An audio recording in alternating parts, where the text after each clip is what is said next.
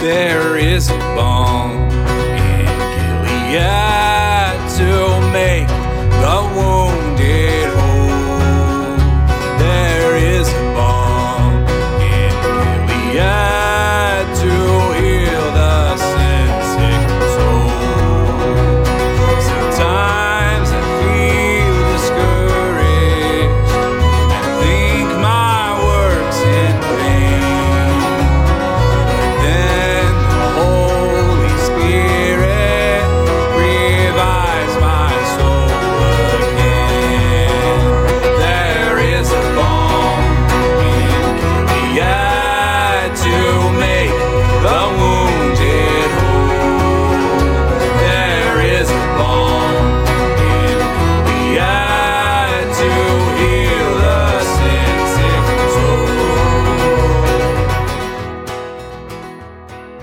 Psalm 45 To the choir master, according to the lilies, a maskil of the sons of Korah, a love song.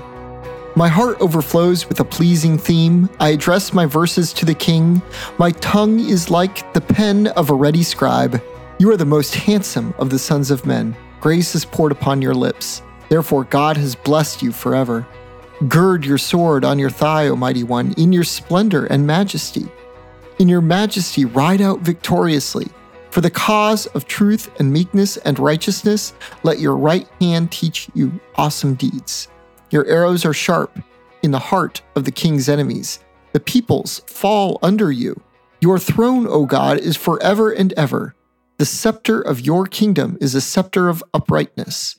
You have loved righteousness and hated wickedness. Therefore, God, your God, has anointed you with the oil of gladness beyond your companions. Your robes are all fragrant with myrrh and aloes and cassia. From ivory palaces, stringed instruments make you glad. Daughters of kings are among your ladies of honor. At your right hand stands the queen in gold of Ophir. Hear, O daughter, and consider and incline your ear. Forget your people and your father's house, and the king will desire your beauty. Since he is your Lord, bow to him. The people of Tyre will seek your favor with gifts, the richest of the people. All glorious is the princess in her chamber, with robes interwoven with gold. In many colored robes, she is led to the king. With her virgin companions following behind her, with joy and gladness, they are led along as they enter the palace of the king. In place of your fathers shall be your sons. You will make them princes in all the earth. I will cause your name to be remembered in all generations. Therefore, nations will praise you forever and ever. Psalm 45 in the ESV.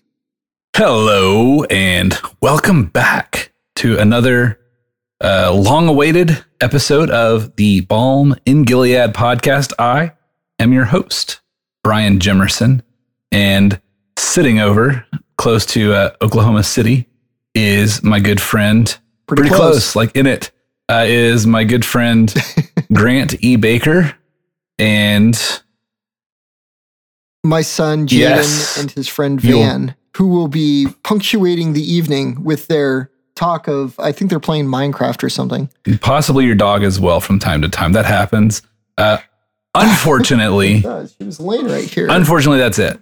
Uh, our good friend, our good friend Justin is away, but um, yep. we we figured we could delay this yet another week, or we could just go ahead and get this done because Yeah. it's been a while.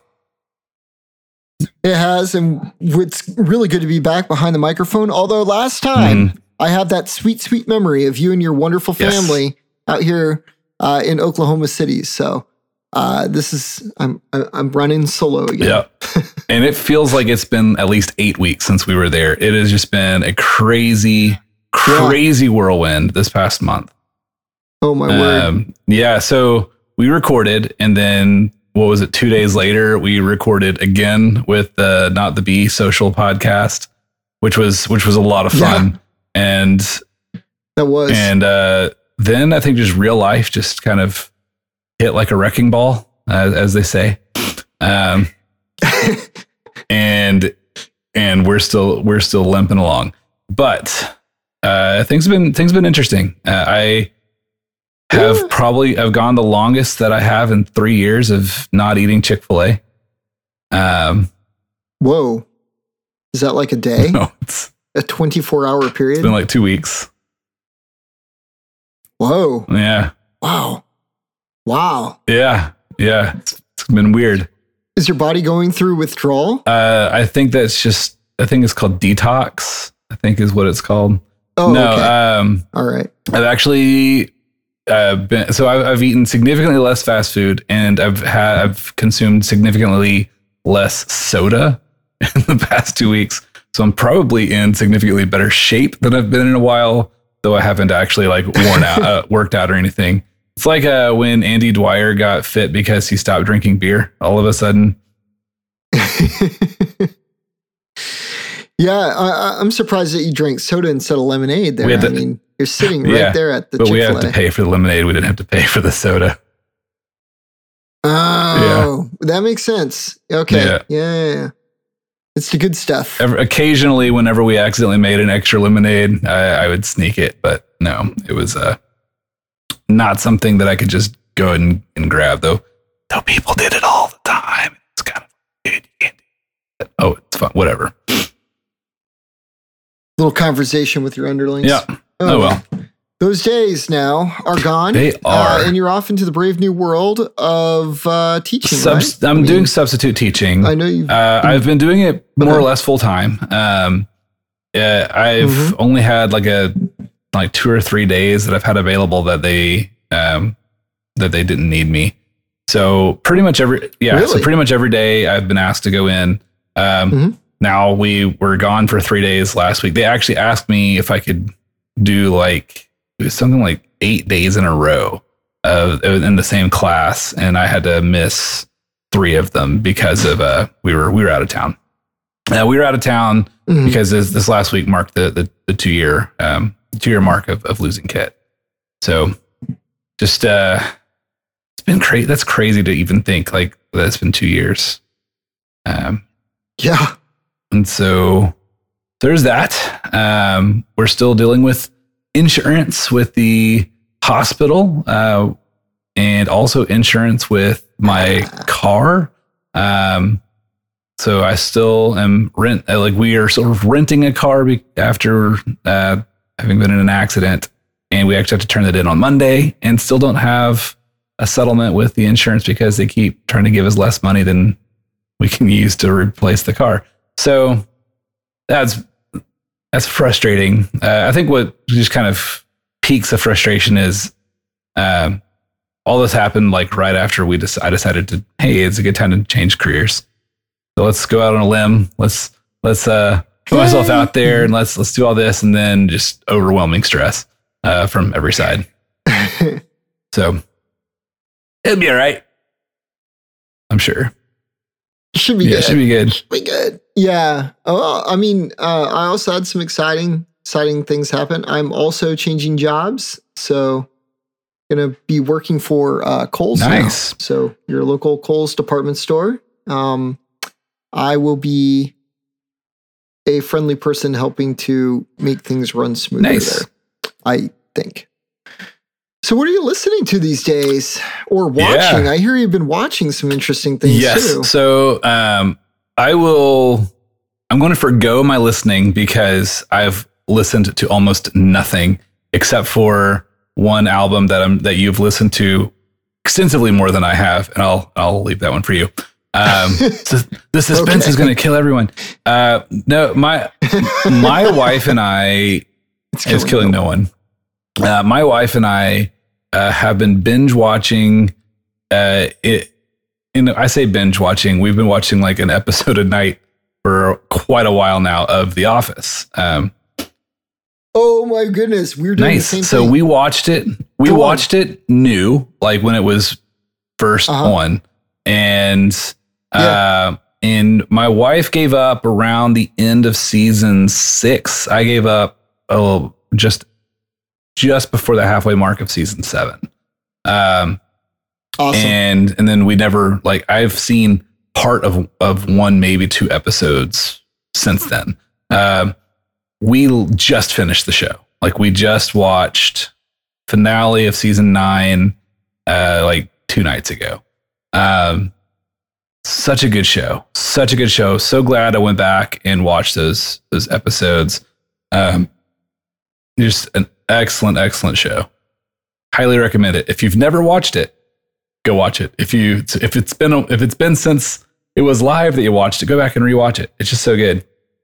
Um, however, when we were at the cabin, uh, they didn't have a DVD player and they didn't subscribe to the Peacock, and so we couldn't watch it there, even though we had it in our hands. We couldn't watch it, so we uh, were looking at what they did have, and they had Disney Plus, and so we in two nights binged watched season one of Mandalorian for the first time. Oh, yeah, great Yeah. show. Oh my goodness. Yeah. So, uh, so this is the way I can say that now. Um, and then uh, it was just it was so good. It was it was a, it was a really really good show. I have a whole lot of questions. Like yes. I want to like do like a huge deep dive with people concerning Jango Fett uh, because oh, okay. because and we we can we can we can skim the waters here because when episode two came out they they didn't have the mandalorian code like that was that's something that was created for the show they clearly didn't have anything planned with this whole mandalorian code of honor uh, but Jango Fett totally has Mhm. his helmet off and uh, and he's being paid by what we will learn was Emperor Palpatine to offer his Hmm. DNA for the army of clones, and also Boba Fett, who was a clone. So Boba Fett is a stormtrooper, apparently, um, just a slowly aging stormtrooper. Um, so you know, this whole that that was one of like the most muddled, like not enough thought was put into episode two, uh, especially as as all that goes on. But so Jango Fett was clearly a Mandalorian. Um, has all the armor for a Mandalorian. Uh-huh. However, he took his helmet off, so he broke the Mandalorian code while also maintaining the ownership of the armor and still wearing it, which means that he like completely spat on the Mandalorian code. Um, and so I, I find that to be really interesting and how Boba Fett, like, where did Boba Fett go? Because Boba Fett never takes off his helmet. So he appreciates the Mandalorian code after his father spat on the Mandalorian code. So that's some really interesting, interesting concepts. I'd like to get into some uh, a deep dive of fan. Uh, fan theories. You should also watch season two. we will eventually watch it. We just don't have Disney Plus at our house, um, Fair enough. nor do we have like actual internet. We just use our phones. So we will eventually watch it. Uh, hopefully, one day they'll actually release it to DVD, and then our local public library will buy a copy of it, and then we can just check it out for free because that's how we. That's how we. That this is the way. Cool. All right. Next time you're over at our place, we will pull up Mandalorian t- uh, second season, and uh, I think that will will help you Yeah. a little bit, but not answer everything, but it will help maybe with a Okay. little bit. But anyway, that's that's all I'm going to say about that. I don't want to spoil it for you. It's a great show. Um, have you? Uh, well, you don't have Disney Plus, but another great one that we finally finished watching. we actually forgot that we had one more episode. Was the show Loki, uh, which I thought like I'm not into comic Yeah. books at all. My wife knows way more about this stuff than I do. I haven't watched all the movies or things like that. Oh, there's Ash. Anyway, um, so I, uh, yeah, we we also we, we watch that. We're we're now watching through The Office. It feels like we're watching a lot of television, but we don't usually watch. eh, Uh, the Office is something for after the Yeah. kids go to bed, and Lindsay and I are just in our room, and um, we watch a couple episodes before going to bed. That's that kind of a thing. My wife, I should say, my wife tolerates it. Also, Office is 22 minutes long. Like their episodes are super short. So you can watch you can They watch are. Quite nice. a bit It's- and it's not really it's, it's less than the amount of time it would take to watch a movie. Um Yeah. yeah, so I've never seen Loki, WandaVision or the Black Widow movie. Like those are the ones that Mhm. I haven't seen. I know there was a lot of like a lot of backlash over Loki verse for some LGBTQ stuff, but th- those but those I think there was a bit overblown. to there's a whole lot that's overblown. Like I remember when uh, when Beauty and the Beast came out, and there was a huge hubbub about uproar, Uproar. about it, and it was Yeah. nothing. Like it was like, and it two guys ended up accidentally like touching hands. I mean, it was like that was it. Um, but as far as the Loki stuff goes, I'm pretty sure that's like accurate to mythology. Like from what I from from the uproar that I heard, people like he's presented as a woman or something, and it's like, and I don't even know if that's what that's if that's what it was. Well, it's just a, a female Loki. Like there, because the premise of the show, and I don't think I'm spoiling anything, is that there's all these variants mm. of Got it. different people. So one of those is Loki, and so there's all these different variants of Loki, and one of them happens to be a woman. It's not that like it it it, did not feel like what everybody online was making it to Yeah. be. But who knows? I mean, Disney is pretty woke. Yeah, it's so- true. But and so is Rick Riordan, who has a book series uh, um, following the cousin of one of the Percy Jackson characters, where he becomes an, an Oh, okay. Asgardian. Yeah. uh, he becomes an Asgardian warrior, and two of the characters in it are children of Loki. One of them is Mhm. one of them Loki is her father, and one of them Loki is her mother. So that was, I mean, I'm pretty sure that that's fairly on point for the Norse mythology of Loki in general. But anyway, neither here nor there. Uh, however, there's another movie that I watched half of last night. Uh-huh. We wa- we quit like right at the halfway mark because we were both falling asleep, and that was a little movie Uh-huh. called Spirit and Truth. No. How was it? The first half has been excellent. It's uh, it's really good. This is absolutely something that I know you own it and you need to watch it. Um, and we and we need know. to We own both that and Calvinist. We still haven't and watched and we it. need to send a copy to Justin, have him watch it. We need to do like a full blown like actual review of this movie because it's really, really, really good. Um, yeah, it's it's worth Awesome. it's definitely worth watching. I would love to get Les on here.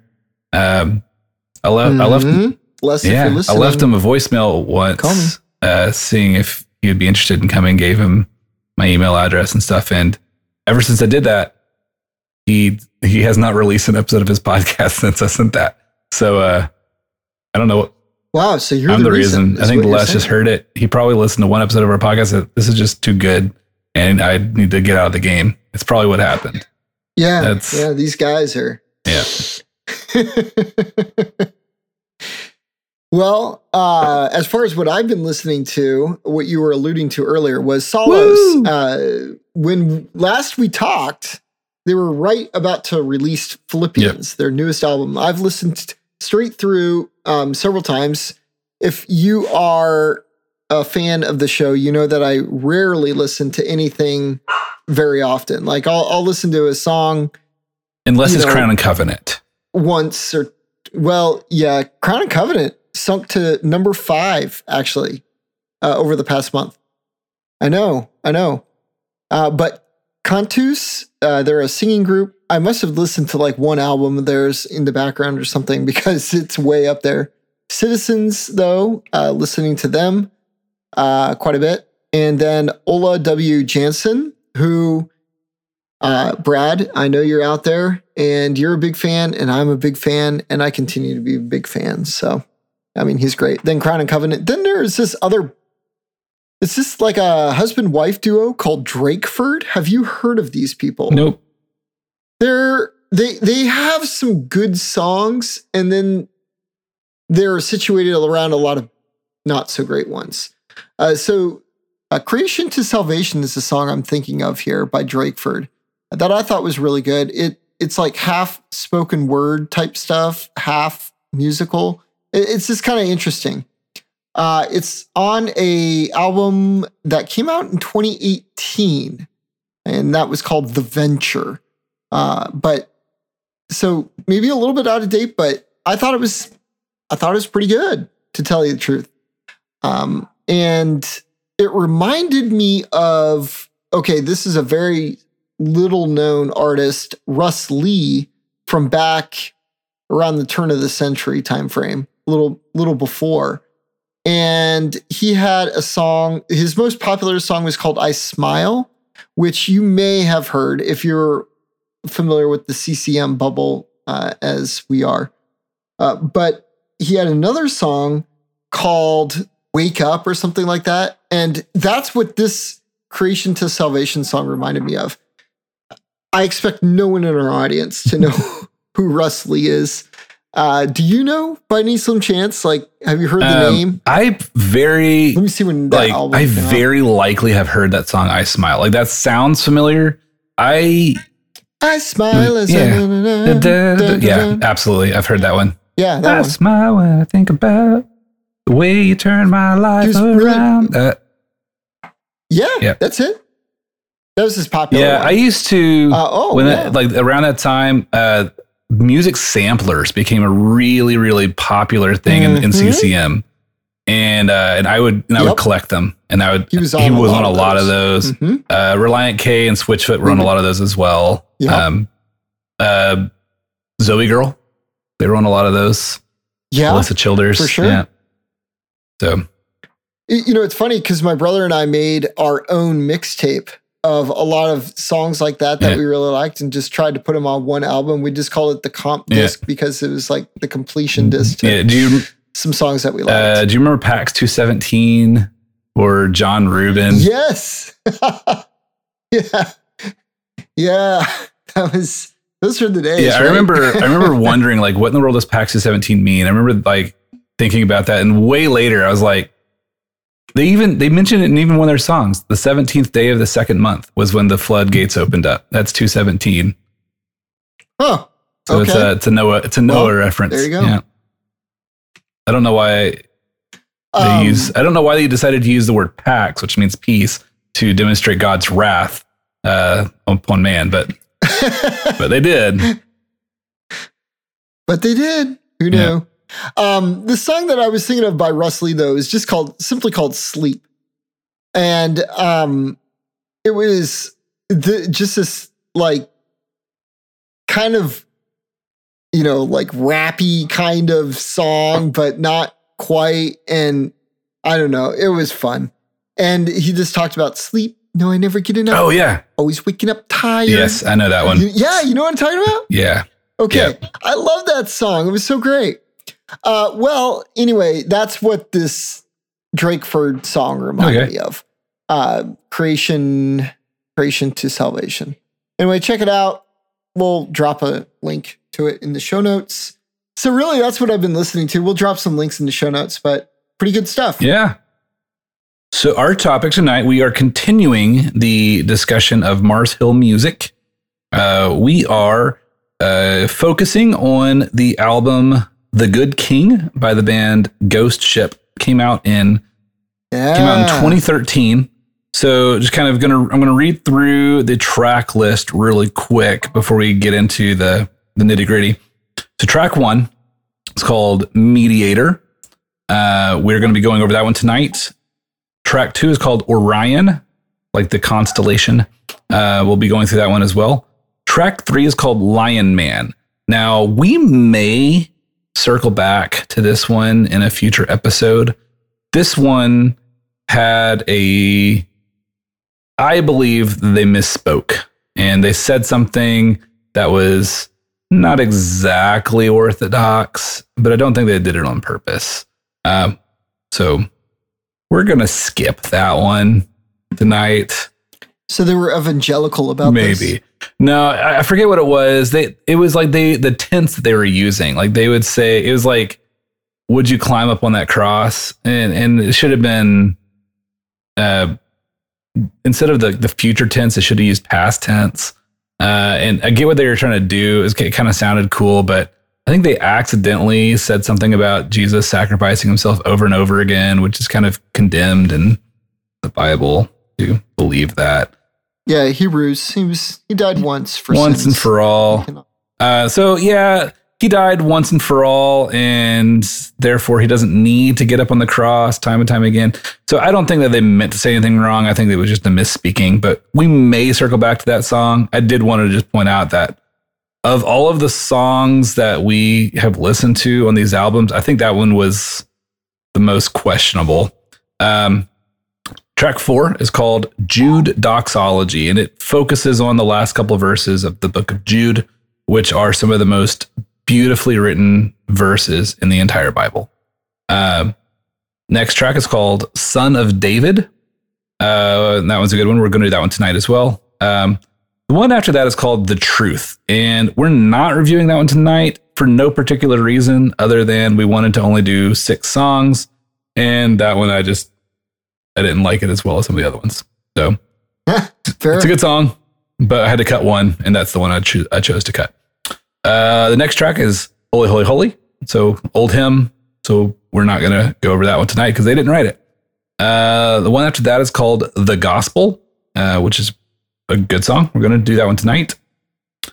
The next one is Behold the Lamb of God. Again, we're going to do that one tonight. Uh, the next track is Where Were You? We talked briefly about that one a couple episodes ago. We will do this one in a in the future episode. Uh, not not episode 46, but episode 47. I think we'll be doing that one. And then the last track on the album is What a Friend We Have in Jesus, which again is an old hymn and they didn't write that one. So we will uh, we will forego that one. Yeah, so this song was uh, so the lead singer, or I guess the I assume he's a lead singer, the chief songwriter for Ghost Ship Mhm. is Cam Huxford the Fourth.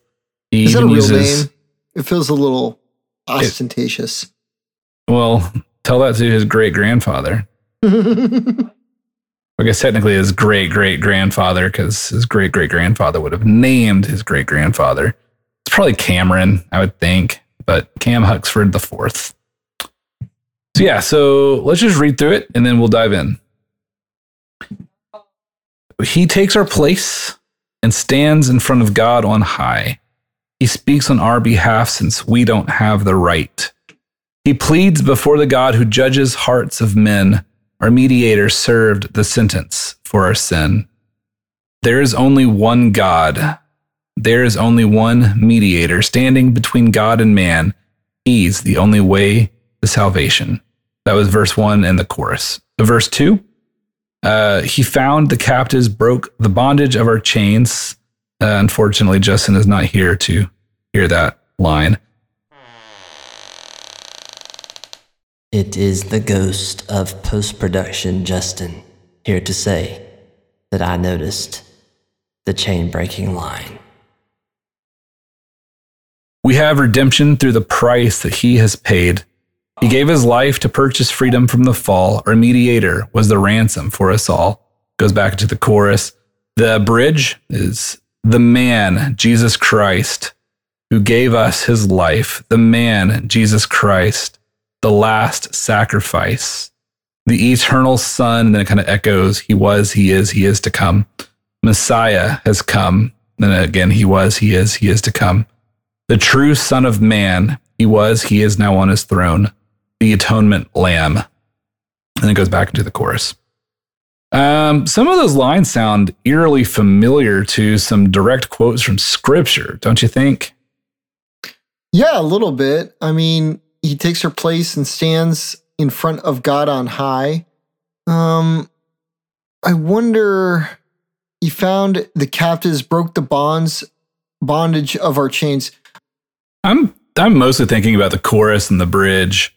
Um, there's only one God. There's so uh, yeah. So First first Timothy two five. Yeah, First Timothy 2 5 says, For there is one God, and there is one mediator between God and man, the man, Jesus Christ.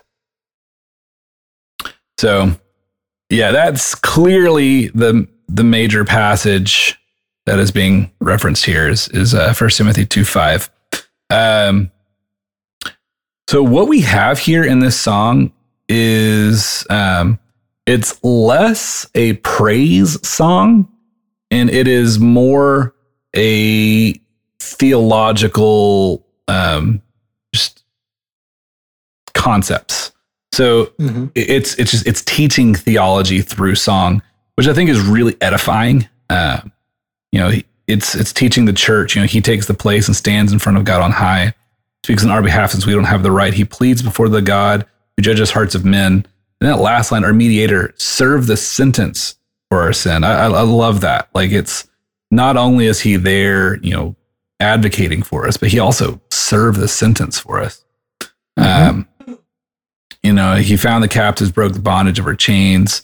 We have redemption through the price he has paid. He gave his life to purchase freedom from the fall. Our mediator was the ransom for us all. Um, it's just straight up biblical truth, um, told very well. the The music is very simple. Like this is a very simple song. Um, it's almost like a Yeah. kid song. Yeah, it sounds very much like a campy sort of Yeah. song you'd sing around, like with a campfire or something. Yeah, it's. Um, Uh, I would say it's it's almost like it's a, a children's song. Like uh, it's it's one that I would teach my children to sing.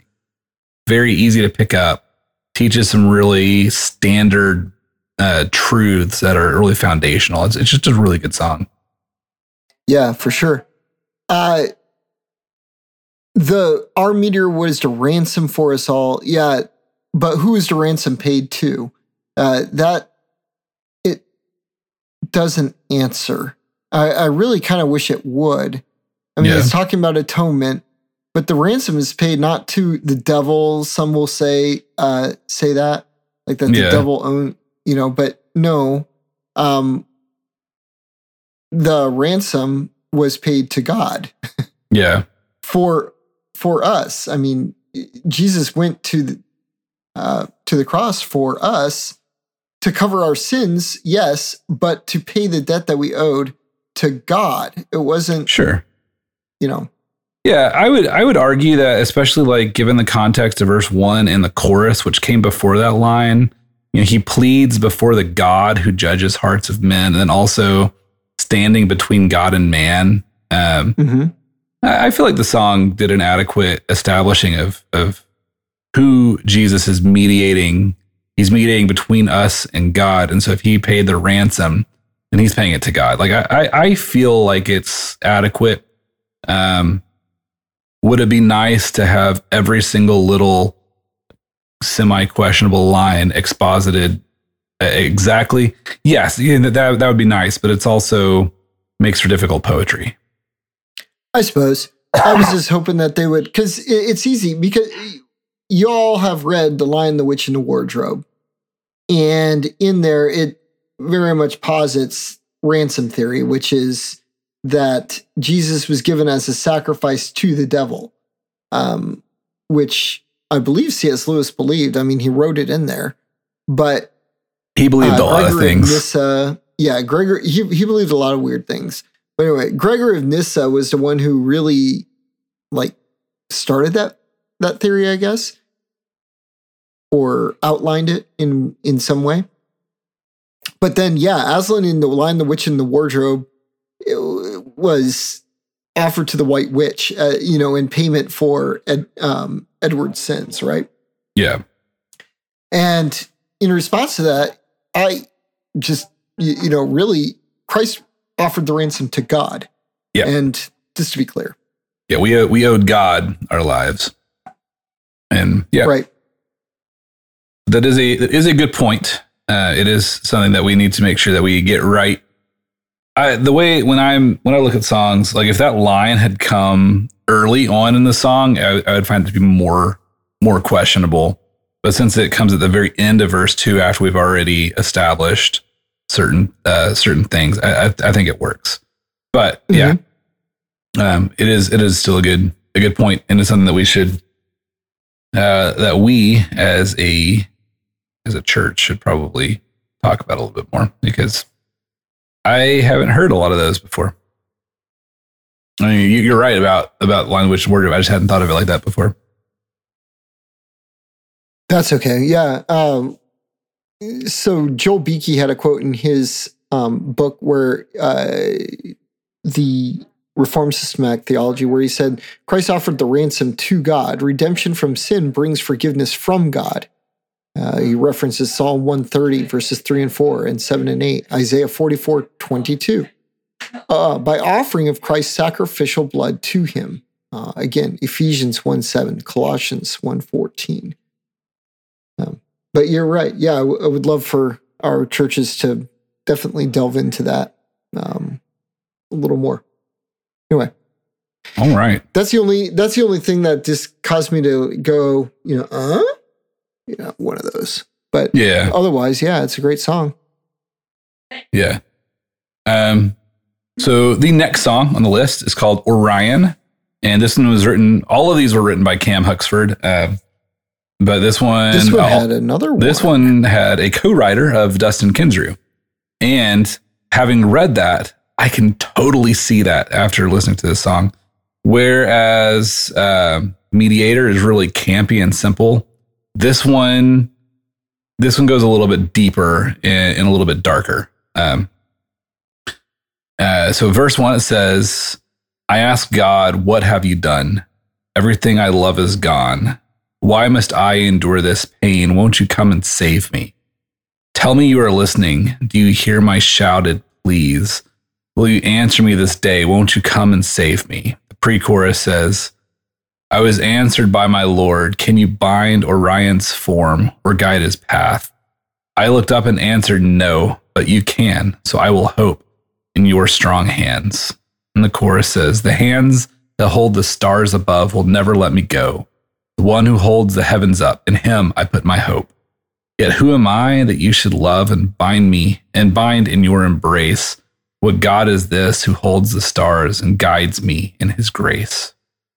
Verse 2 says that I look at the deep, dark sky, mighty throne of the Most High. I'm aware of my true place. Won't you come and save me? Still, I know that you are near, speaking comfort in my ear.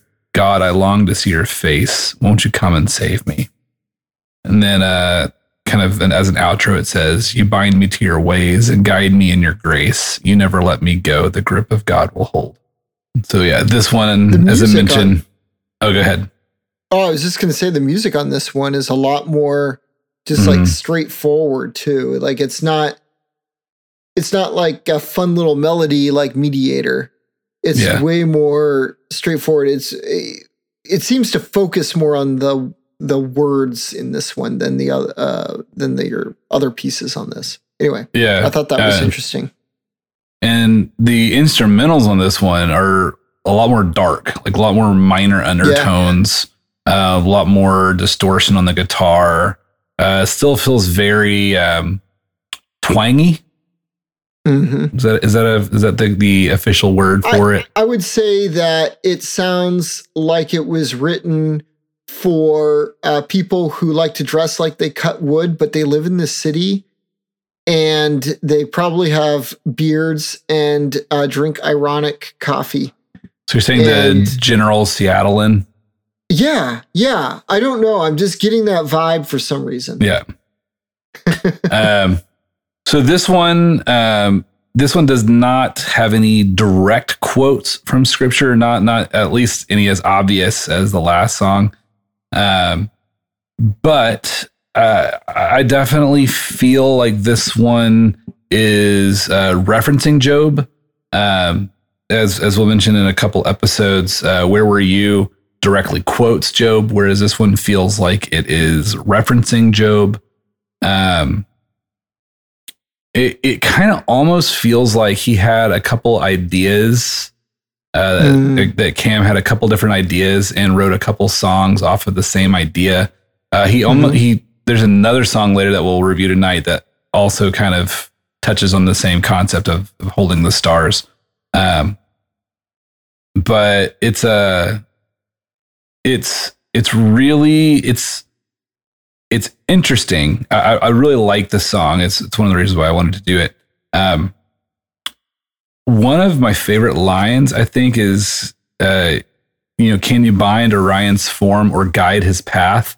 Orion was the hunter. Like that's kind of who he is Mhm. and and and so I, I like that idea of not just the stars, but even like this mythology. You know, can you guide Orion's path? Um, I, I thought that that line was really clever. Uh, the poetry in this song is significantly more interesting than in Mediator. Uh, they do a lot of like there's three words that rhyme, or um, let's see, I think um, I think it's like it's like an A A B C C B almost in a lot of these. Uh, So a lot more like strong structure kind of thing. Yeah, like they're paying really close attention to to their rhymes and their word choices. Like verse two is like sky high and then uh, place, and then you have near ear and then face. So Hmm. it's like an Hmm. it's like an AAB CCB. Uh, verse one, done, gone, pain. Uh, let's see, listening please. please and then day. So listening and please Hmm. is not a really strong rhyme but um and then day and pain. It's it's stronger in verse two but it's it's kind of what they're going for like aab ccb uh, which is an interesting rhyme scheme. I don't see that one very often. Um a lot of repeated lines like the uh, won't you come and save me being at the end of or being like the fourth line of every verse Yeah. What do you make of that? um, I mean, because won't you come and save me? Um, I'm I'm trying to figure that out. Like, it, it feels like I can see after you said it, like where he's maybe referencing Job, and where you yeah have kind of like this. I looked up and answered no, like where the Lord he, he's imagining asked him a question uh, that Yeah. similar to the ones he asked Job, but then I wonder if this is something fairly personal too. Like this felt like a Yeah. personal prayer. It does. It does. It definitely feels like a personal prayer. And and when I when I hear the word save, I I think the word save can mean two different things. It can mean justification, but it can also mean um, you know, a very temporary pain. Like, won't you Yeah. come in and rescue me from this situation that I'm in? Uh, Right. and, which I think is fine. Which is which you know, if I'm dealing with I'm cancer, I'm going right to pray now, for it. Yeah, Yeah. I mean, it's it, we're definitely you know commanded to pray for for those things, and so I, I think that's what he's like. This won't you come and save me? I, I don't think it's justification. I think it is a temporal, um, personal pain that he's going through, uh, and so as such, I would not classify this as like a type one song. Uh, this is definitely more of a type two song, maybe a personal type one, but it's not congregational. Not meant to Right. be congregational. yeah, I wouldn't I wouldn't think so. Um You bind me to your ways and guide me in your grace. You never let me go. The grip of God will hold. Grip of God, that sounds like a very familiar line in other songs. I don't know if they're by Ghost Ship though. Um, Yeah. I, I think the that whole of idea. yeah, grip of God just makes you think perseverance of the saints. Um, Mhm. and um, you bind me in your ways, I think is even referring earlier into the song is can you bind Orion's form? You know, using that word, word Mm. like reusing that word bind, I think is um, is intentional there. Um, there's a lot of strong language uh, in this song, like endure, um, bind, um, you know, just uh, like the let's see. He uses the word holds several times in the chorus as well. I was just noticing. Um, you know, just there's a lot of uh, yeah, grip of God. You know, there's different. There's a lot of just really you know strong sounding language. Whereas like Mediator was again, it was a lot more campy. Uh, the, the, the two songs are very very different songs. For sure. I this one uh the, he also says and bind in your embrace too. So there's another one Yeah. of those for the word count. Um so Yeah. You walk away what is this song about? It's he's To- he's yeah. asking God, what have you done? It's almost like it sounds like a a classic problem of evil type song. Yeah, Does that make sense? You know, like yeah. hey, why it- are things so bad? that kind of definitely follow definitely follows a psalm model for uh, for lament. Um, you know, it's I am I am calling out to you in my pain. I am requesting. Um, you know, I, I'm petitioning my my my case to you, Lord. Mhm. Won't you won't you come and save me? But then he's also acknowledging, you know, I'm aware of my true place. Um, you know, still I know that you are near, but God, I long to see your face. Um, gotta like the and, and I'm going to be careful here. This anytime I see something about you know wanting to see the face of God, uh, that's it's a very um, interesting line, uh, and it can go one of two ways. Um, it can refer to Moses, or it can refer to um, this really super modern lovey-dovey Jesus is my boyfriend. Um, like those very polar opposites. And the Mhm. reason I say I want to be very careful is I use this line in one of my songs. Um, in one of my songs, I talk about seeing the face of God, and, and I Mhm. intentionally use it to refer to Moses, because Moses was God told Moses he could ask for anything at all in the world, anything, and he would give it to him. And the one thing he wanted to do was to see the face of God. Um, and so I, I think that to me, that symbolizes the deepest level of worship. Whereas the most of the time that you hear it, you hear it as like this, oh, Jesus, you're so beautiful. I want to see your face. And it's just terrible. Uh, So anyway, there's two different ways. I mean, there's there's different ways where you can, yeah, both take a particular song, but also what you kind of mean by that particular line and things like that. Is that Yeah, The- those are the those are the two ways that I've I've seen that line play out, um, and Uh-huh. it almost and it's and it's not evenly distributed. But in this particular case, I don't necessarily get like a directly referring to Moses vibe out of it, but I don't get a Jesus my boyfriend vibe either. So I would think that it's it's more about um, a deeper intimacy and uh, and a deeper worship than just merely wanting to get the feels on. I want to get my feels on? Yeah, That was a bad rendition of that Mandisa song. Anyway, gonna get I my worship get my on. worship on. Yeah, Yeah, yeah, classic. classic. All right. So- well, that wasn't Mandisa. That was uh, that was Jamie Grace. Oh, that's right, Jamie. Grace. Which is basically it's the same person. Yeah, Episode something. yeah, basically the same person. Anyway, the next song is called Jude Doxology, which is named after the last two verses in the book of Jude, and uh, which is commonly referred to as the Doxology of Jude. So, Jude Doxology uh, by Cam Huxford IV. Remember, Jesus brought you out of Egypt. Remember, he has sought you as his people. Remember, he has saved you from your sin. Remember, remember him. Verse 2.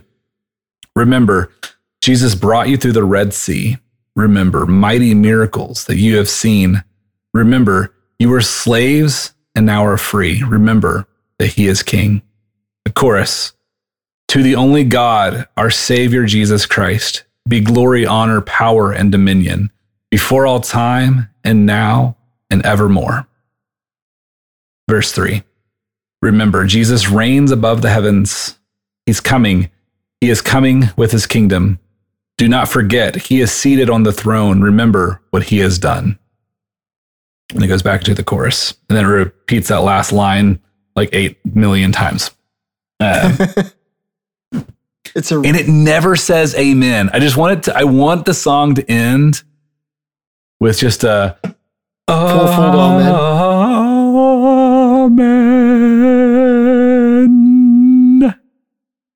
They had they had the chance. They did because And the, the instrumental because the instrumental postlude to this song. I last time that I listened to this with my kids, they they literally said, "Finally," because they hit that organ and they land on that organ and they hold it for like 15 seconds. Um, and they had time. They had time for a fourfold amen, and they is a missed They blew it. opportunity They blew it. because Um, the reason the reason why I say this is because the last two verses. I'm going to pull this up. Yeah, now to him who is able to keep you from stumbling and to present you blameless before the presence of his glory with great joy. And then verse 25 is what we're referencing. To the only God, our Savior, through Jesus Christ our Lord, be glory, majesty, dominion, and authority before all time and now and forever. Amen. Amen. Yeah. That was that was It on my my biggest complaint. second. Yeah. My biggest complaint with this song is that it doesn't say amen at the end. That's uh Well, Yeah. compare that to Salos, uh, who Yes. also has they they call theirs the keeper. Um, Yes. and it's a good one. But it is. Highly Um, recommended. one of the things that this song has is Mhm. that it, it it refers to a lot of the book of Exodus, which is Mhm. referred to very frequently throughout all of Scripture, and Mhm. um, and they it's mentioned in Jude, uh, like verse five. It says, "I want to remind you." Although you you once fully knew it, that Jesus who saved a people out of the land of Egypt after destroyed those who did not believe. Um, a lot of this language, a lot of the like, especially verse one, verse two, it feels a lot more like other passages in the Bible than Jude verse five. Um, it's referring to Jude verse five, but I feel like I feel like this is two songs in one. This is probably my my my biggest complaint is that it's it's juxtaposing something uh, from the Psalms with a portion in Jude, where there is a lot from Jude that they could have pulled from, and it would have been a little bit better. Not saying this is a bad song. Not saying it's not even properly exegeted or anything like that. But it feels like they could have used uh, like Psalm 78 uh, is That's what it is. I was trying to think of which one. I thought it was Psalm 71. Yeah, Psalm 78 as well as Psalm uh, 136. Both Yeah. of those are major uh, history psalms. They they they, they Mhm. retell the entirety of of the the Exodus story in both of those psalms. Uh, and so it feels like it's kind of trying to juxtapose Psalm 78 with Jude. Uh, even though it does say, you know, I want to remind you that Jesus brought you out of Egypt. Like that is like directly quoting Jude. Uh, it, then it, it just kind of veers off into some other parts of the Bible, which is not a bad thing. And I'm not I'm not complaining about that because this is really good. Uh, I like this song a lot. It just feels like if I'm going to do a song on Jude, I want to do a song on Jude. The whole thing. no, you do. You you need an album to do that. Oh, Solos already made one and it's really good. It is. It is really good. I still can't Thank you, decide. Solos. I, I don't know. I, I don't know if Philippians is better or not yet. I don't know. I haven't made my decision, but I really like Jude, the album, a lot. Um, and they do have a fourfold amen at the end. I just um, there are aspects of Jude. The there are uh, there are access. Uh, there are as, there are aspects of the album Jude that I really liked, but uh, ultimately I I consider it more of an art than an entertainment, and I typically listen to music to be entertained. You know, sue me. Um, Hmm. I Well, that's the difference then. I felt that Philippians was equal parts art and entertainment. Equal parts. Um, I felt you could say. eh, yes, and so uh, so I liked it better than Jude. I, it's I I still like Hebrews. Hebrews just had the better Mm. payoff. He, the the payoff in Hebrews was so good. It's it's like yes, I dedicated an hour and a half of my life to this, and it was worth Mhm. it. Um, Mhm. Anyway, we're not talking about that tonight. We're not. we're not. We're not talking about that. No. Um. we will discuss So, Solos. We will. We will. We Yeah, will it'll quite often. So yeah, Jude Doxology. I, I like the song. Ultimately, I like the song. I think it works, and I don't think it's confusing. I don't think it's uh, I, I don't think that it's misrepresenting the book of Jude or the Psalms or anything. And, and am I really com- am I really complaining that he's referring to some stuff that's in the Psalms? No, I'm not. This is a really good song. Um, I just uh, if I, I I feel like he could have written two songs. He could have used these verses with a different chorus, and he could have come up with different verses for the chorus.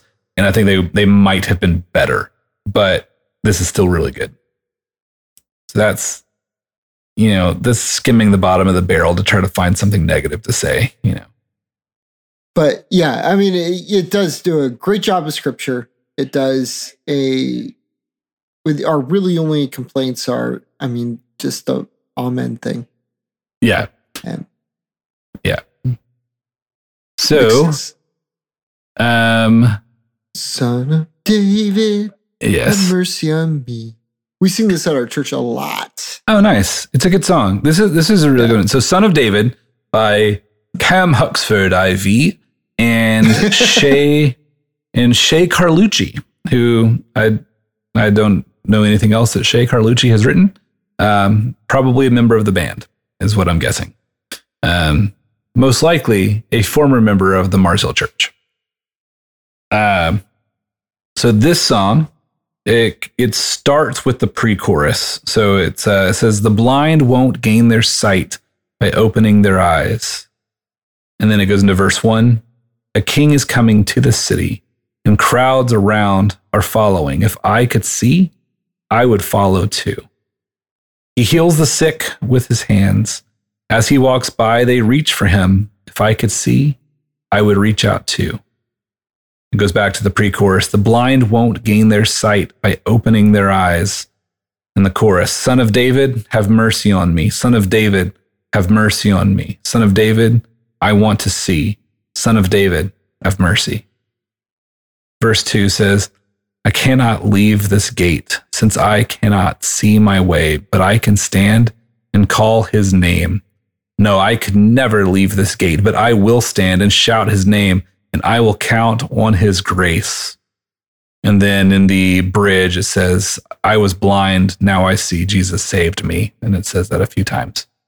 Um, so, again, this song is directly quoting from scripture. Yay, scripture. Cam Huxford likes to quote scripture in his songs, and that is a very good thing. Um, so this one is from Luke 18. And Yes. I'm, I'm just going to read this passage really quick. It says, uh, and as he, Jesus, drew near to, Jer- to Jericho, a blind man was sitting by the roadside begging, and hearing a crowd going by, he inquired what this meant. They told him, Jesus of, Nazar- of Nazareth is passing by, and he cried out, Jesus, son of David, have mercy on me. And those who were in front rebuked him, telling him to be silent, but he cried out all the more, Son of David, have mercy on me. And Jesus stopped and commanded him to be brought to him. When he came near, he asked him, uh, What do you want me to do for you? He said, Lord, let me recover my sight. And Jesus said to him, Recover your sight. Your faith has made you well. And immediately he recovered his sight and followed him, glorifying God. And all the people, when they saw it, gave praise to God.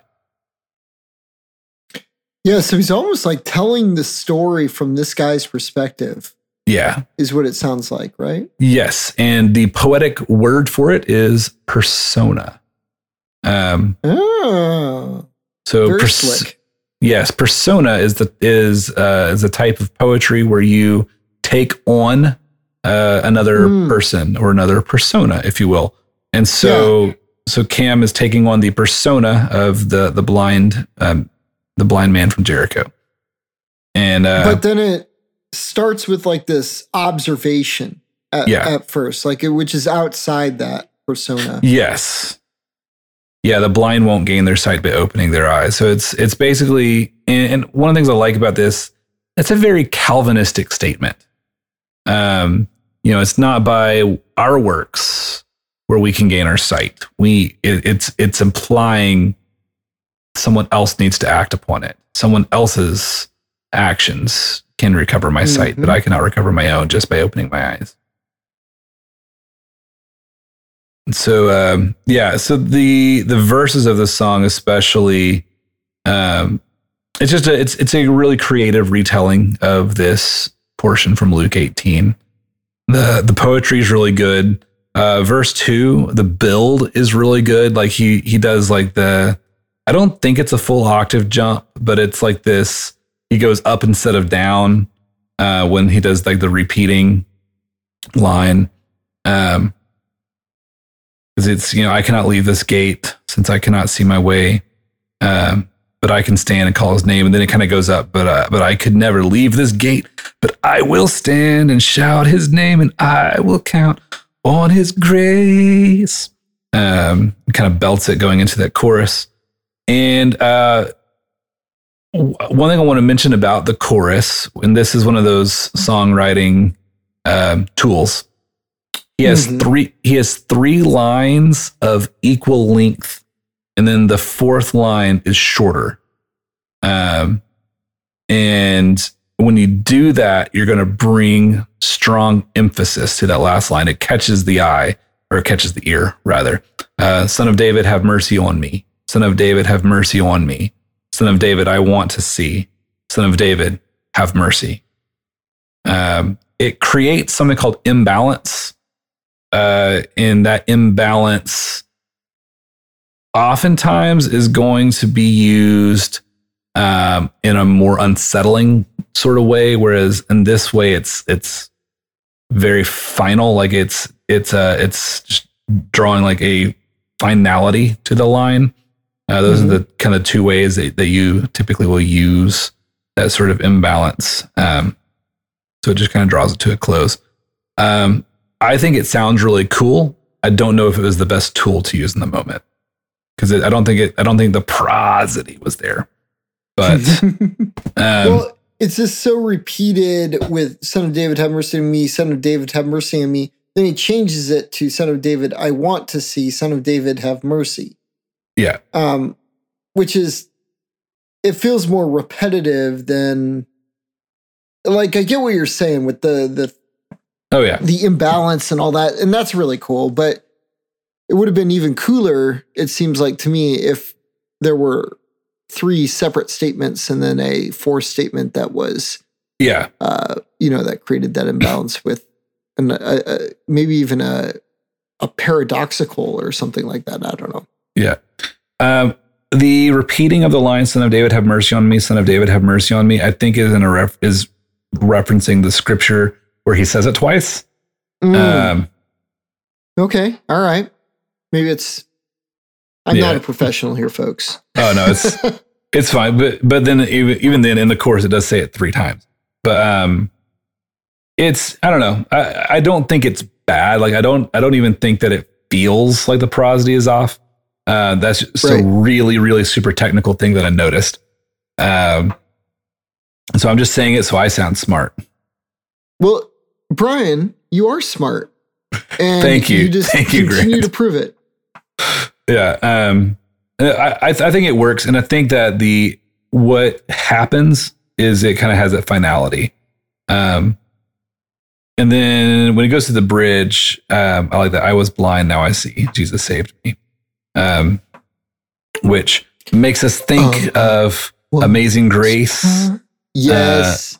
And, I was going to say that.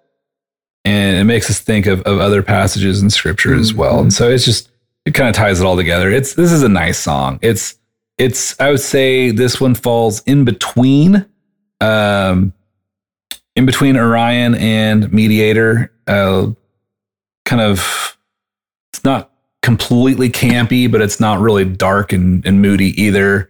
Uh, it's kind of right in between the two. Um the the poetry's Yeah. really the poetry's nice.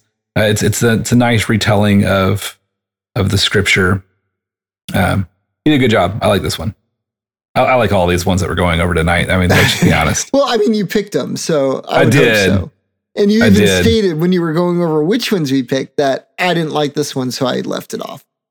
Yeah. So we do have two more the gospel and behold the Lamb of God. So the gospel, do you just want me to read through it real quick? Is by Cam Huxford the fourth and Brian Eichelberger. Who do you know him or the name so, does sound somewhat familiar, but I don't know know why. Yeah, he is the lead singer of the Sing Team. He's also a Oh, member you go. of of the band Citizens and Saints, and he basically writes all of the music for Mars Hill.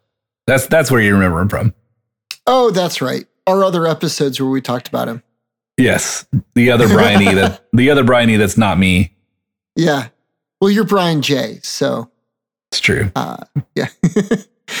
so this one is uh, verse one. This is the word, the gospel truth in which we stand, the perfect life, the living death of just one man. The saving Uh, death. pre- what? What did I say? Okay. The- you said the yeah. living death. I don't know what I'm doing here. I'm really tired, folks. Uh, just to let you know, uh, I will read better now. Pre chorus. Oh, oh, look what God has done. Oh, oh, through his son. A chorus is Christ died for our sins, met death in his grave, then rose to life again. By this we are saved. By this we are saved. Verse 2 goes So Jesus' death has conquered death and killed our sin. And Jesus' life has brought us life. We live in him. Bridge, this is good news. The Father shows us grace. This is the truth. The Spirit gives us faith. Jesus is King, and by this we are saved. By this, By we are this saved. we are saved. Saved. I think we sing this one in church too. Uh, it sounds kind of familiar, but um, I like the shout out to the as yet unwritten at that time uh, song "Jesus is King," the album by Kanye West. So that was really a nice kind of a Yeah. shout out in this song. because because Kanye invented those three words to go in that exact order. yeah, It was- It wasn't in it wasn't in Philippians because if it had been in Philippians, then Solus would have written three songs on it. probably. we love you, Solos. We really do. We do. Yeah. So uh, anyway, so we So this- we have a kind of a return, right? I mean, yes, yes. Return to to the the- camp. to the camp. Yes. And Yes, this one you know is- what is- reminds me of the these two songs, uh, the gospel and mediator reminds Do me they of remind like you of- Rend Collective, Okay, Ren. something like that. Do you do you see it?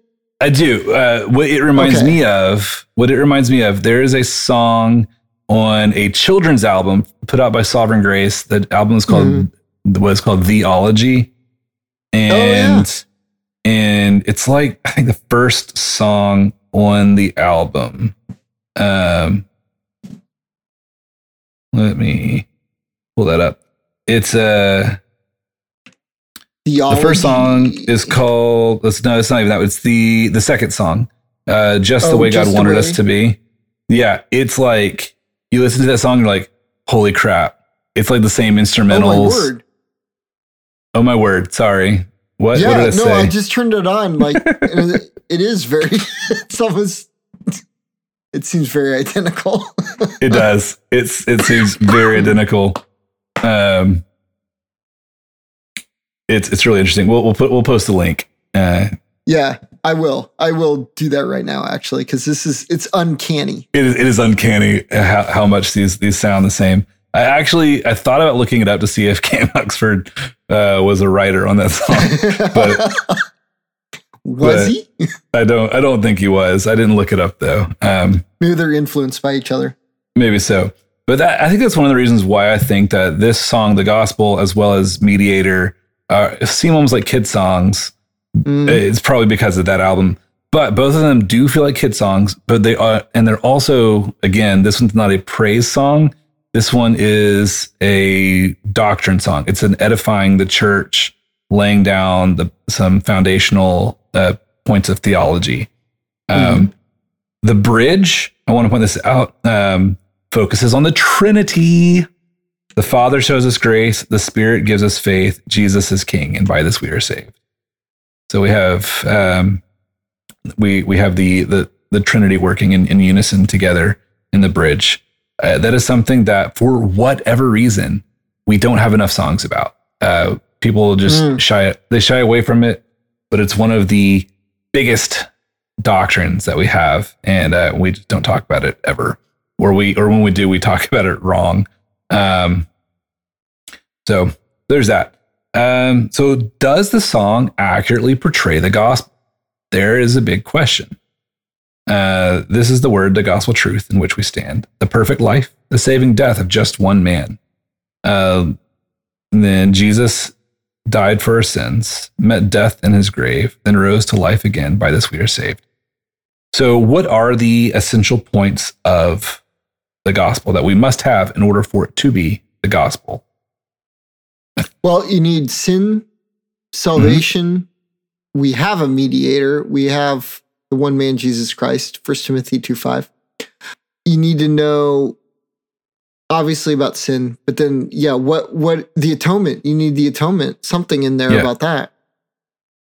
Yeah. And so I would say like the, the biggest things that you need in order to have the full gospel presentation, um, you need to have the why behind the gospel. Like, why do we Mhm. need the gospel? And that's sin.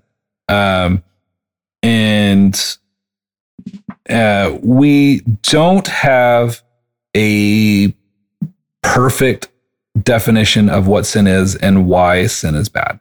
We don't have that here. So that's something that could have been better. Uh, we do have Christ died on, for Cam. sins. Yeah, come on. Uh, we we have that death is very is highlighted throughout the saving death of just one man met death in his grave. So we Mhm. definitely have uh, you know Christ died for our sins and and in so he was that was the saving death of just one man. Um, so we we do have the significance of of sin tied to death, but it it could have been exposited a little bit better. But Even uh, mentions sin as sin multiple times too. it does, which is good, which is which is better than a lot of songs. Um, uh, we have the perfect life. That would be the Mhm. the active obedience, and the saving death, which would be the passive obedience. Um, so we we do have the fulfillment of the law, which would be the perfect life. You can't have Mhm. a perfect life without fulfilling the law. Could it have exposited a little bit more? It could have, but it, it's it's there. So we do have uh, we have sin mentioned. We have the perfect life. We have the saving death. Um, we uh, have the resurrection, and um, yeah. So it's it's there. So Jesus' death has conquered death and killed our sin. Jesus' life has brought us life. We live with Him. Um, it's it's all there, but it is very very surface level. So this would be like a song that you would use. I For would say children. at, for children, absolutely for children, as as a, as a way to uh, to lay the foundation of of okay. It's now that we know the song, we can refer back to this song for almost like headers, and let's dive Mm. deep. So this would be this would be a song that you could use almost as like a theme song for um like a Sunday Vacation school Bible School. for a vacation Mhm. Bible school to then dig deeper to be able to use it to dig deeper into the different points. It in and of itself, I don't think is enough. It's really solid. It's really good, but it, it needs more. Yeah. I, I was thinking as you were talking, like, what if we translated this into most modern CCM songs, you know, where it would say something like, Christ died for our darkness, uh, met death, and actually, I probably wouldn't say that. Met, met Christ died. fear. Yeah, Yeah. Cry, yeah, Christ died for Yeah. our fear. met met darkness in the grave. Oh my word, that's terrible. All right. Well, I'm glad that they had the chutzpah or something, you know, to actually say Yeah. sin in a song because uh, too few people do that. This was, I mean, Mark Mark Driscoll. Uh, if we know anything about him, he is not shy of confrontation, and so No. a confrontational type song like that mentions things that are hard to hear, like sin and um, requiring the death of God um, in order to make us right with God, are things that they can absolutely.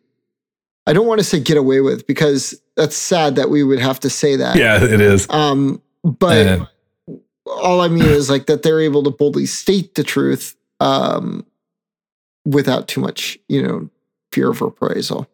Yeah, and and I, as you were saying that, I was, I was thinking that exact thing of I think that his boldness to say Mm. whatever was on his mind gave them the Mhm. boldness to speak the truth.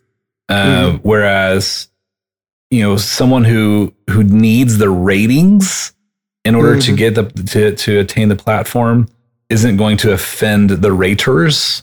Um, and so he gave them a platform of boldness because he needed he wanted his own platform of boldness so he created a platform of boldness he gave Mhm. them the same platform of boldness they weren't they weren't writing for the world they were writing for mars hill and i think that was also something that was good and something that should be emulated. Uh, churches should be writing their own music. I do believe that. And they should be writing it for their own church and not for the world. Um, so we need more churches writing music for their own churches. And if god chooses to bless that uh, then god chooses to bless that. But but the ministry is being blessed uh, air quotes um, are not always indicative of the lord being the one who is blessing. So that is something to, to throw out there as well Yeah, that's a good reminder, really, for uh, in general. Uh, just because it's successful doesn't mean it's godly. Yeah. Um, anyway. or you know bethel Yeah. Or Bethel. yeah. I don't know. Uh, how long can they get away with stuff like that? You know, you just wonder. in this climate quite a while so we have one more song to get to tonight that is behold the lamb of god Kind of the By- anthem of the album. It is, yeah, by Cam Huxford the fourth. Um. So let's see. Oh, let's just let's dive into it, and then I'll get into Okay. that. So I've heard of you. How you hung the stars. Though you hold all things, your hands are scarred. I've heard of you. How you laid the earth, but you spilled your blood into this dirt. In the pre-chorus, I've heard so many things, but now I see. The chorus is Behold the Lamb of God who takes away our sin. Behold the Lamb of God. Now fix your eyes on him. Verse 2 says, I've heard of you, how you set forth time, but you walked with us. You lived and died. I've heard of you, you sent a flood, but you washed us clean with your own blood. And then uh, the bridge says, The God who's over us, he is now, he is here with the bridge. The God who's over us, he is here now with us. The God who, who reigns above, he is the God who loves. The God who is our judge is he who pleads for us. The God who gave us life, he is the God who died. And in verse 3, it says, I've heard of you, how you made the earth, but you drug your cross through this dirt. That's kind of the end of the song. Um, go ahead. Well, I was just going to say once again, it has that uh, lumberjack twang Mhm, to it. mhm. Uh, I do use that intentionally. It's not really, it's not a country southern twang. It's definitely a, by the hair on my chin and my lumberjack coat. I don't know. That's what it feels like. But uh, it is kind of anthemy, It which is is nice. And that's okay. Um, Uh, you, So- have a lot of star imagery and We do. hand imagery, grip, gripping. we do. There, it, there's a there's a lot of lines that feel very similar to the rest of the album. Um, Yeah. So you, So it ties in. It, def- it definitely does. It does tie in. Um, I would say a very similar issue with this song, which is a very minor issue uh, in the long run, is similar to the Jude doxology. Mhm. where he has a very specific quote from scripture and then the rest of the song doesn't really ref- like doesn't really fit with that quote from scripture in the context of where it was from scripture the quote is behold the lamb of god who takes away our sin. And do you remember who said that? That was John the Baptist, I believe. that is john the baptist as jesus was coming to be baptized. Yeah john the presbyterian. Um So he was, so he sees Jesus. He says, "Behold, the Lamb of God who takes away our sin," and that is it signifies the beginning of Jesus' public ministry. Um, so you know, I, I've heard of you, how you hung the stars. Behold, all things, your hands are scarred. I like how he plays on that. Uh, it's it's very similar to the uh, to the good lines from Resurrecting, which I talk in detail on uh, on Justin's podcast. Um, Sweet. but we've we've we've talked about that before. Um, so it's it's these nice reversals. You know, I've heard of you how you hung the stars. You know, the power of of, of God's hands. Uh, though you hold all things, your hands are scarred, and so it's this this juxtaposition of the uh, the power of God, but also the the love and the mercy of God uh, in in the the hands. Um, how you laid the earth, but you spilled your blood into this dirt. Um, and then I'll be honest, this this, this pre-chorus, I've heard so many things, but now I see. I, Mm. I, I don't really feel like like I'm like he's capitalizing on that line. Like we go into this, the chorus kind of takes us back to the baptism of Jesus. Uh, Behold the Lamb of God who takes away our sins. Um, I get what he's saying. You know, I've you know you can, you know, I, I've I've heard these things, but now I see. Um, but that's that's a little bit confusing because Mhm. he doesn't actually he doesn't witness Jesus with his eyes. He witnesses him with his ears. You know, we Mm. you know faith comes from hearing and hearing from the word of God. So he has heard. And so there's this it's more like what he's trying to say is I've been taught so many things, but now I believe. So it's like this he's equating these ideas of of hearing with this head knowledge Yeah. and this seeing is this heart knowledge. Mhm. You know, I've heard so many things, but now I see. And I'm guessing that he's tying in the word see with the word behold, which would be a call to look.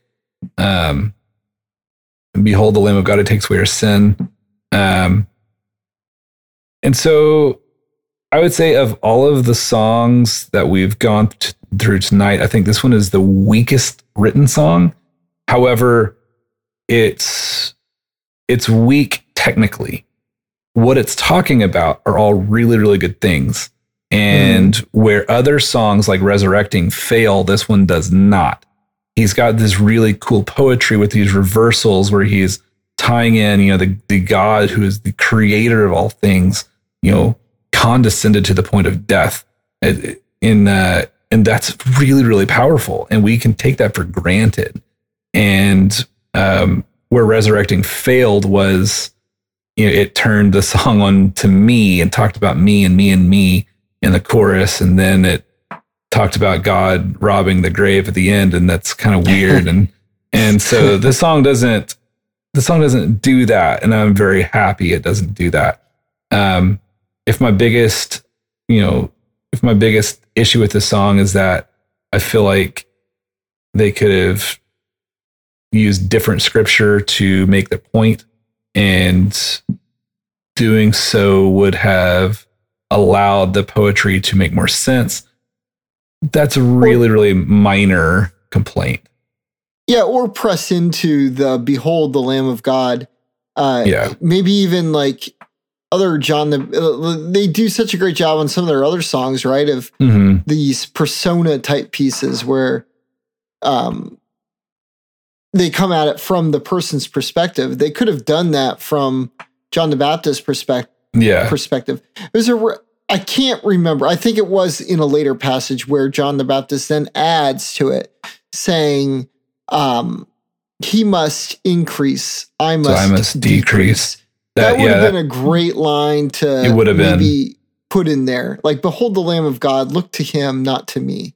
That kind of idea. Missed Yeah. opportunity. But yeah missed opportunity that, that's exactly what this is it's not it's not badly written there, there are just some missed opportunities um I can see it. yeah, now now you can well, I've heard a lot, but now I see. So so yeah so anyway um you know the the pros the pros of this song um, far outweigh the, the cons of this song. And that's not What about the poetry of this song versus the prose of that song? It's Um, too late. is. no. Um, and, and I I just wanted to, I I wanted to reiterate, you know, you can say that like th- those words I just said, you know, the pros far outweigh the cons. Uh, I could say the same thing about reckless love. However, the cons of that song uh, are heretical, whereas the cons of this song are just technical issues. Um, you know, this song could have been better written on a technical standpoint. Uh, it does not misuse scripture. It does not abuse scripture. Uh, it does not misquote or take anything out of context.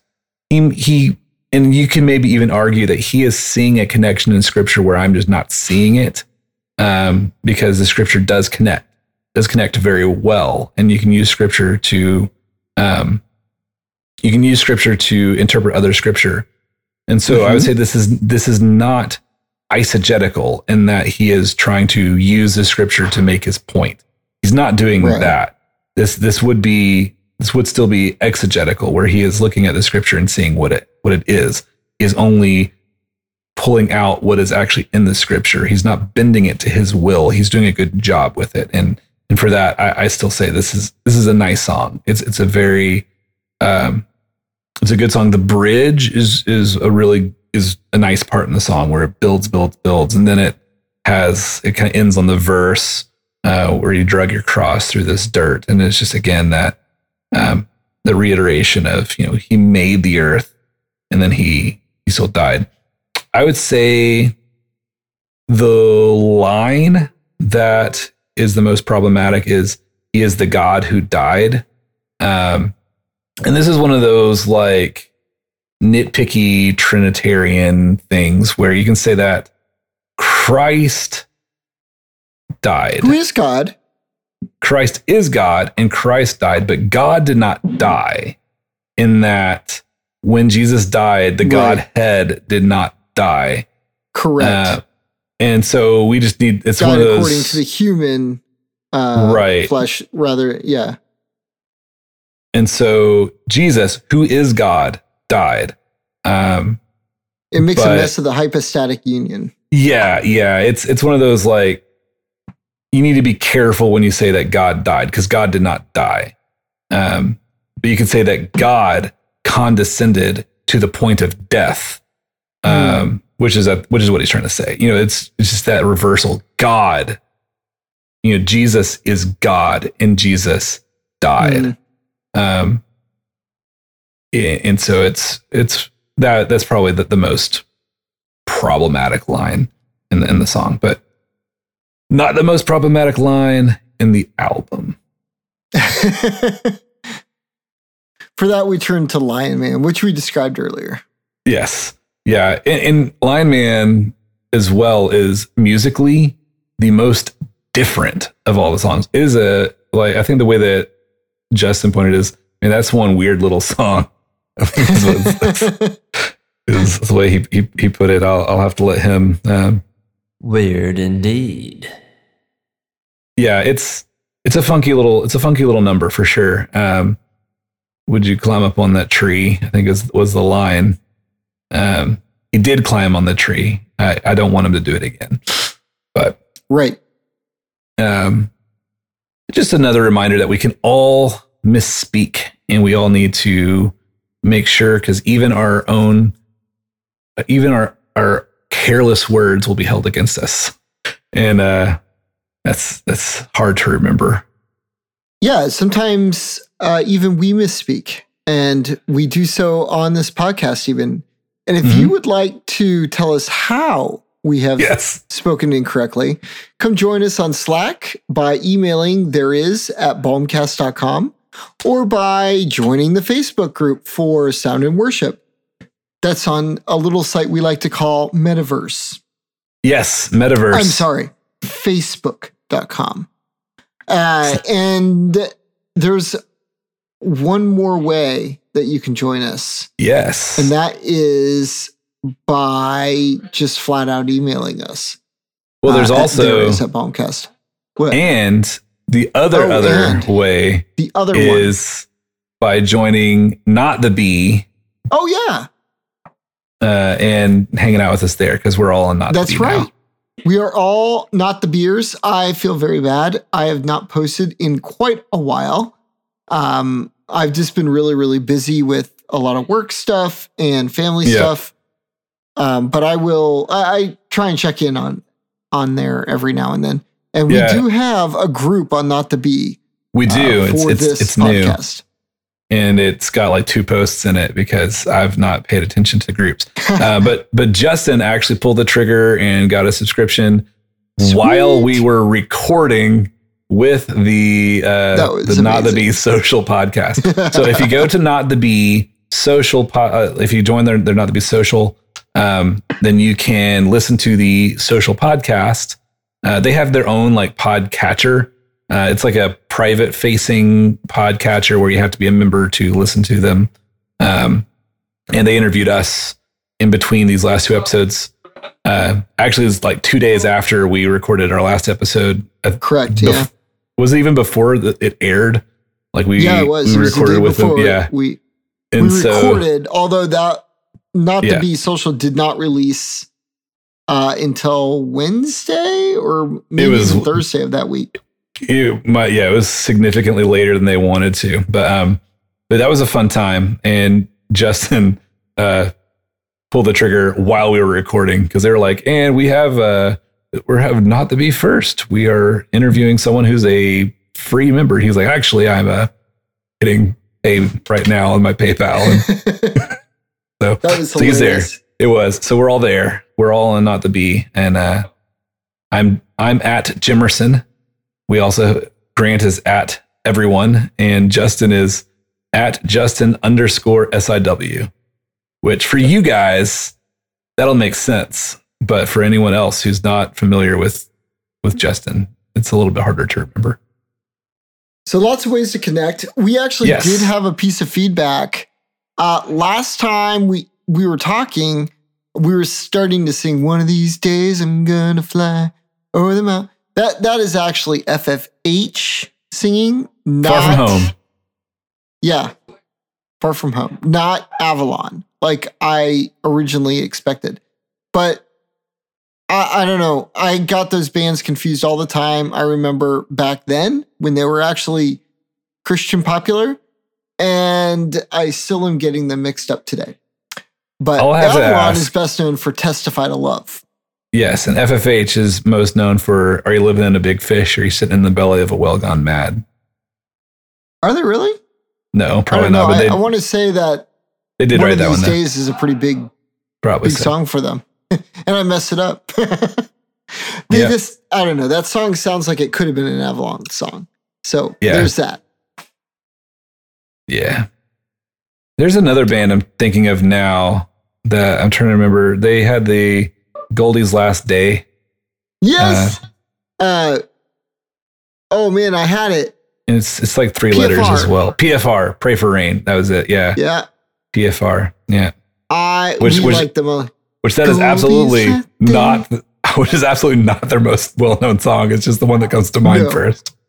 Yeah. In fact, uh, I'm trying to remember. They actually had a number of albums. They were not a one hit wonder. No. Um, they and they released one like years after like everyone thought they had broken up. oh, really? Because I because I got that one and I listened to it several times whenever I first got it, and that was it. Um, I think it was just out of nostalgia. Like PFR has a new album. I'm getting it. Oh my goodness. Great Lengths, 1994. The last great PFR. We had that album, 1997. Them, that was probably their best album, 1996. Goldie's Last Day was its own album in Interesting. 1993. Was that Huh. like a B sides album or something? I don't Yeah. know. It kind it, it's kind of early on for them. It was 1993. 1992 is their first one. Pray for Rain. Oh my word. The album art. You guys need to check this out. It's just wild. Did they also have the pigs? Like pigs, pigs got nothing against them. Yeah, many It pigs got to learn how to pin them. buy you a watchdog and name that dog Rover. Keep your pigs off the street so they don't get run over. I don't remember. Oh, oh, wow. And then they came out with an album in 2020, the Bookhouse Recordings. Oh, that's Were not the one I'm aware of thinking of. No. Uh, there was a late great PFR that came out in 1997. Huh. I I wonder was there not one in between the two? I don't know. They came out, their uh, song Last Breath is marked with an E for, you know, bad Ooh. words or something like that. Wonder, wonder what happened there. Oh no. 2004 version. Yeah, the pig should- song. There it is on Yeah. the great PFR. I Yeah. might be I might be thinking of another band. But anyway, But yeah, Goldie's Last Day was definitely PFR. They even have an album called Goldie's Last Day. yeah. Good stuff, man. Good stuff. Yeah. Well, this has something- definitely devolved into something else. yeah. But it's been good talking with you again. And It has uh, been. we do hope that uh, Justin will be able to join us on our next album or next album. Next album. Our next album. Our next discussion will- of an album. Yes. And uh, we are planning to discuss uh, the album Philippians by Solos. And but not next. That's not what we're doing next. No, no, no. We're going to be doing some. uh, What are we doing? Uh, Modern Post next. Doing modern posts. Yeah. Water in the blood. They, yeah, they have a, a very cool album cover. Um, Mhm. Anyway, And it took me way too long to figure out that Water in the Blood was from um, Rock of Ages, even though they sing Rock of Ages on the album. oh, really? Yeah. Took me like way longer than it should have to figure that one out. Ah, Let the let the water in the blood from the wounded side which flowed. they, um, yeah, we'll, we'll be exploring that one next. But uh, for now, Is there no balm in Gilead? Is there no physician there? There is a balm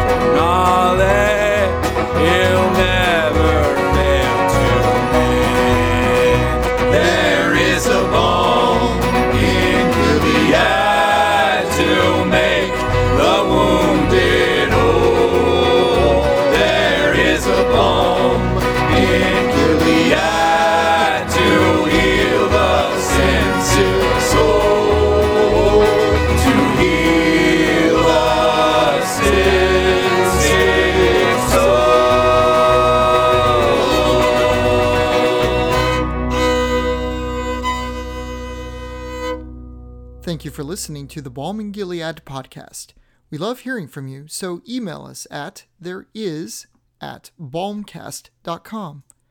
We are a part of the Tech Reformation family of podcasts, and you can discuss our show and much more at slack.techreformation.com.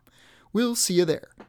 If you enjoyed the Balm Gilead podcast, please encourage others to listen. We value your feedback, so rate, review, and recommend the show in your podcast app of choice. And with that, we'll see you next time on the Balm in Gilead podcast.